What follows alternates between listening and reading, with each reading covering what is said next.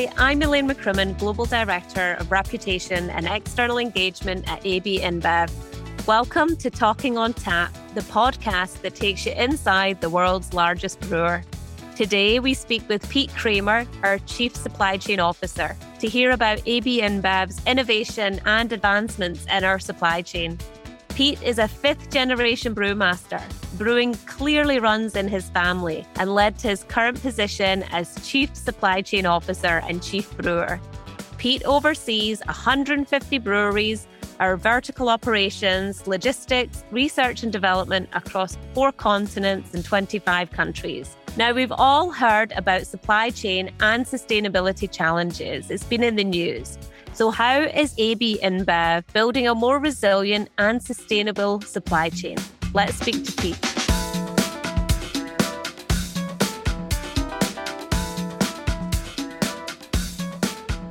It is a great opportunity to be joined again by Pete Kraemer, our Chief Supply Chain Officer. Pete, welcome to the show. Well, thank you. Nice to be here, Lane. Well, a lot's happened since we last spoke. Your role's expanded. Can you talk a little bit about your role now at AB InBev and the history of how you got here? Did you always want to be a brewer and lead the supply chain? I think I did. So I've been with our company 33 years and, uh, you know, I've been a brewer for a few more years than that. And it actually started when I was very young. My father was brewmaster for uh, Anheuser-Busch and his uncle was our brewmaster for Anheuser-Busch going back to when we only had one brewery. And then my father's family goes back to Hungary. And his grandfather, so my great grandfather started a brewery in Hungary called the Kobanya. And then there's another generation, uh, at least one that we know of on the maternal side from there. So, uh, so I'm a fifth generation brewer. Started out brewing beer with the company, started in, in one of our breweries in Tampa, Florida, and slowly just kind of worked my way into doing more and more. So my routine is still important in brewing the, the best quality beers, the, the highest priority we all have. And, uh, but in addition, we have to do a few more things. So we have to purchase all the materials that we need to run our breweries and our supply chain. And then, of course, after we brew the beer, we have to get it to market. So we have uh, work and organization set up to meet that as well a fifth generation brewer. And I really know, although your title is Chief Supply Chain Officer, how proud you are to still be our chief brewer. So it's great that that still continues to be part of your role. Now, discussions around the global supply chains really come to the fore in recent months. And even, I guess, the past two years, when you think about all the impacts that we've had, especially around COVID. How has this affected sort of day to day operations at ABI? Well, certainly there are some dynamics going on in the world that are more challenging than they were just a couple of years ago. If we look at how we operate, when we brew our beer, it's mostly local. So we have breweries in most of the markets where we do our business, and usually more than one brewery. And our materials end up being local as well. And that helps us because whenever you operate in a local community, it usually means that a lot of the things that you need are easier to obtain. When you're in a world where shipping across borders ends up being more of a challenge than it has been in the past. And, if you look at what's been going on the last couple of years with the difficulties with supply chains, a lot of it has to do with transportation yeah. and how you move materials and, and supplies across borders. And so we do have some of that. We have less probably than most other companies because beer is local. And where we do have issues with that, we've had to learn. And what we've learned is, you know, we need to use the best tools possible for planning. Planning ends up being the most important skill probably that you can have when you're dealing with supply chain constraints and, and learning how to plan better and use better tools to get a better outcome. And in that case, you know, technology is something that has helped us dramatically. There are so many great tools available today that help you collate the data from your supply chain to understand what it is that you have and you look at all the materials that we have to buy from the barley malt to our hops. For Budweiser, we have to have fresh rice. And of course, all our packaging materials. And when we can use advanced software to help us put together our needs and then uh, put that together with supply that's out there, enables us to bridge the two to have a much better outcome. So, what would you say are the biggest supply chain challenges right now? Well, we have challenges every day I can I can tell you about one challenge. You know, a, a recent story is we're building a furnace, a glass facility in Mexico, because you know, for the Corona we need the clear bottles and their demand, so they're growing. And when you try to build that with supply chain constraints, what you find is that the suppliers for glass plants are very consolidated. Well, there are only a few suppliers, and the materials come from a few different places. And when we get phone calls daily, the most recent one was electrical cabinets. They come from Germany, and and there was a problem with the manufacturer that was making them couldn't get the parts in because their parts came from other countries. And so, and it was going to delay us by by weeks and weeks and weeks. And our team was able to form a team within our company and cross functional, and they were able to find parts in the United States. They were able to find a company to assemble those parts for us and build cabinets for us in Mexico. So we were able to get the parts together, get them built, and get them to the glass plant and still start up on time. And that's a perfect example of the types of, yeah. of hurdles that we have to overcome today that we didn't necessarily. We had some of that in the past, but not to the degree that you see it today. Yeah, it does certainly seem like we've got the balance of both worlds, both being inherently local to be able to leverage that supply chain need at the local level, while where we come to a crunch, actually leveraging the cross functional nature and leveraging all of our markets to be able to deliver. So, if we look to the future, what do you think would be the biggest challenges for the supply chain in the future? One of the major changes that are hitting us as a brewer are our raw materials. Our barley, where we mm. make our malt from, obviously is grown in, in our local markets. And as the climate changes, the crops tend to be more variable.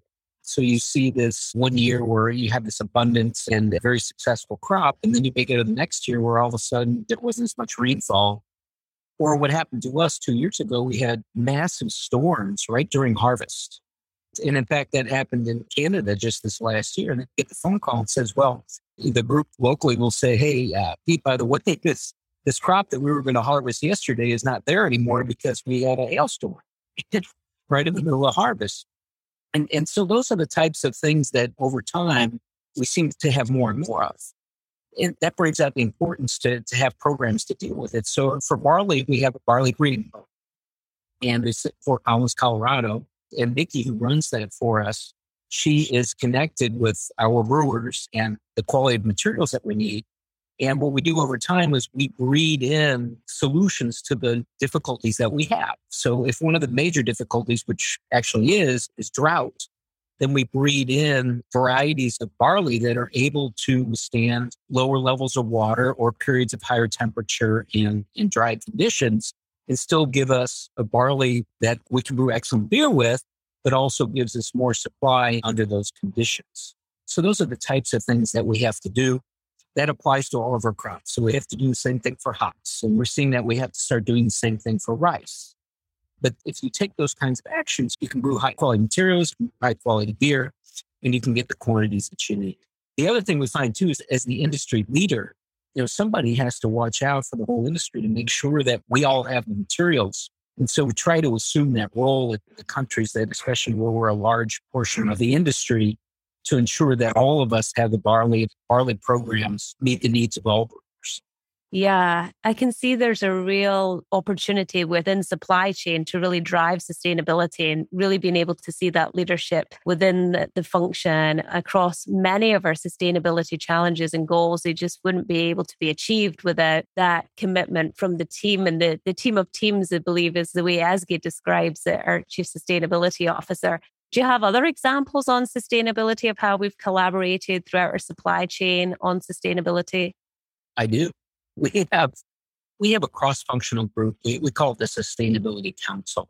And that's how we connect all the different parts of our company to make sure that our sustainability agenda is one that makes real progress so that we have a positive impact on the world and helps us decide, you know, make some of the major decisions that we need to as a company to sustain our business, but sustain the environment around us.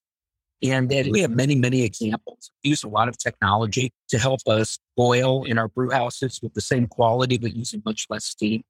In fact, we've patented a process for that and it's used industry wide. And it's a major portion of the energy that we use to brew beer that we're able to reduce. And we have a whole list of projects like that.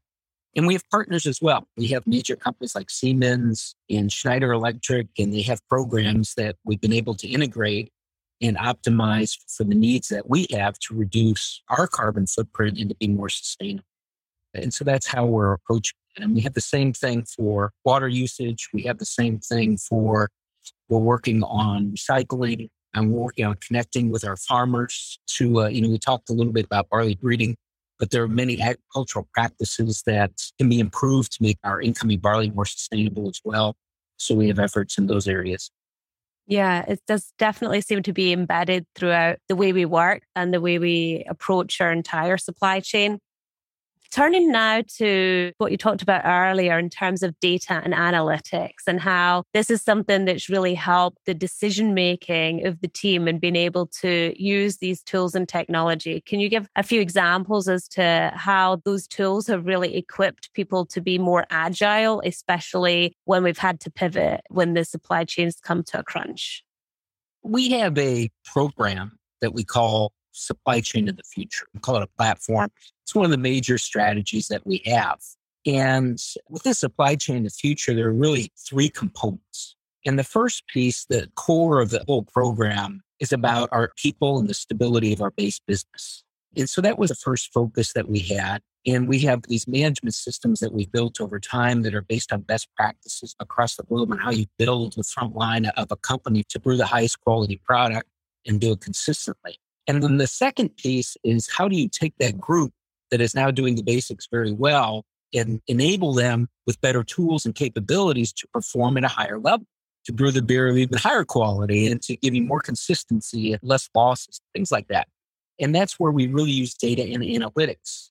And that is where all the technology that exists today to be able to collect data, put it in a format in a database where it's accessible by all, and then we have these applications that are built to extract that data and put it in a format so that the individuals that are running our process can use it to make better decisions and understand what it is that they need to go work on. So the technology has really helped us to bring the data analytics out and put it in a format that makes it very useful for the business and adds a lot of value. And it's had major implications for improvement and consistency, quality, cost, sustainability is that a lot of the gains in sustainability come from the improvement in the use of data and analytics. You know, Pete, there is so much for you and the entire team to be proud of in order for us to be able to get our beers to our consumers and our customers at the right place at the right time. I know it's never short of a challenge, but I'm super happy that we've been able to share this with our listeners. And I can't wait to have you back on the show, Pete. Well, thanks for having me, Lee. Always excited to talk about our process and about brewing beer. Thank you.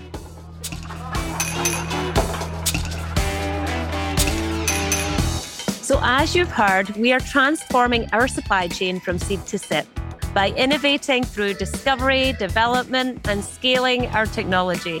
We can deliver fresh beer to markets across the world while keeping sustainability a top priority.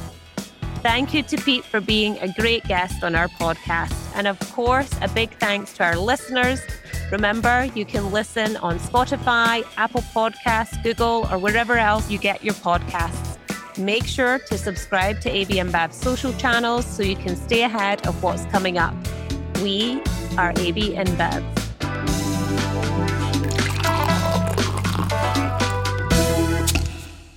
This is Elise Puma from the AB InBev legal team. This podcast was recorded and is being made available by AB InBev solely for informational purposes and is general in nature. The information, statements, comments, views, and opinions expressed or provided in this podcast, including by speakers who are not officers, employees, or agents of AB InBev, are not necessarily those of AB InBev and may not be current. AB InBev does not make any representation or warranty as to the accuracy or completeness of any of the content contained in this podcast nor does AB InBev offer any sort of legal, financial, or other advice in the podcast content. Any liability, therefore, is expressly disclaimed.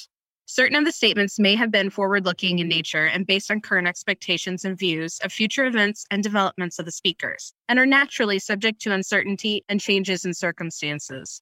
AB InBev does not undertake any obligation to provide any form of update, amendment, change, or correction to any of the information, statements, comments, views, or opinions set forth in this podcast.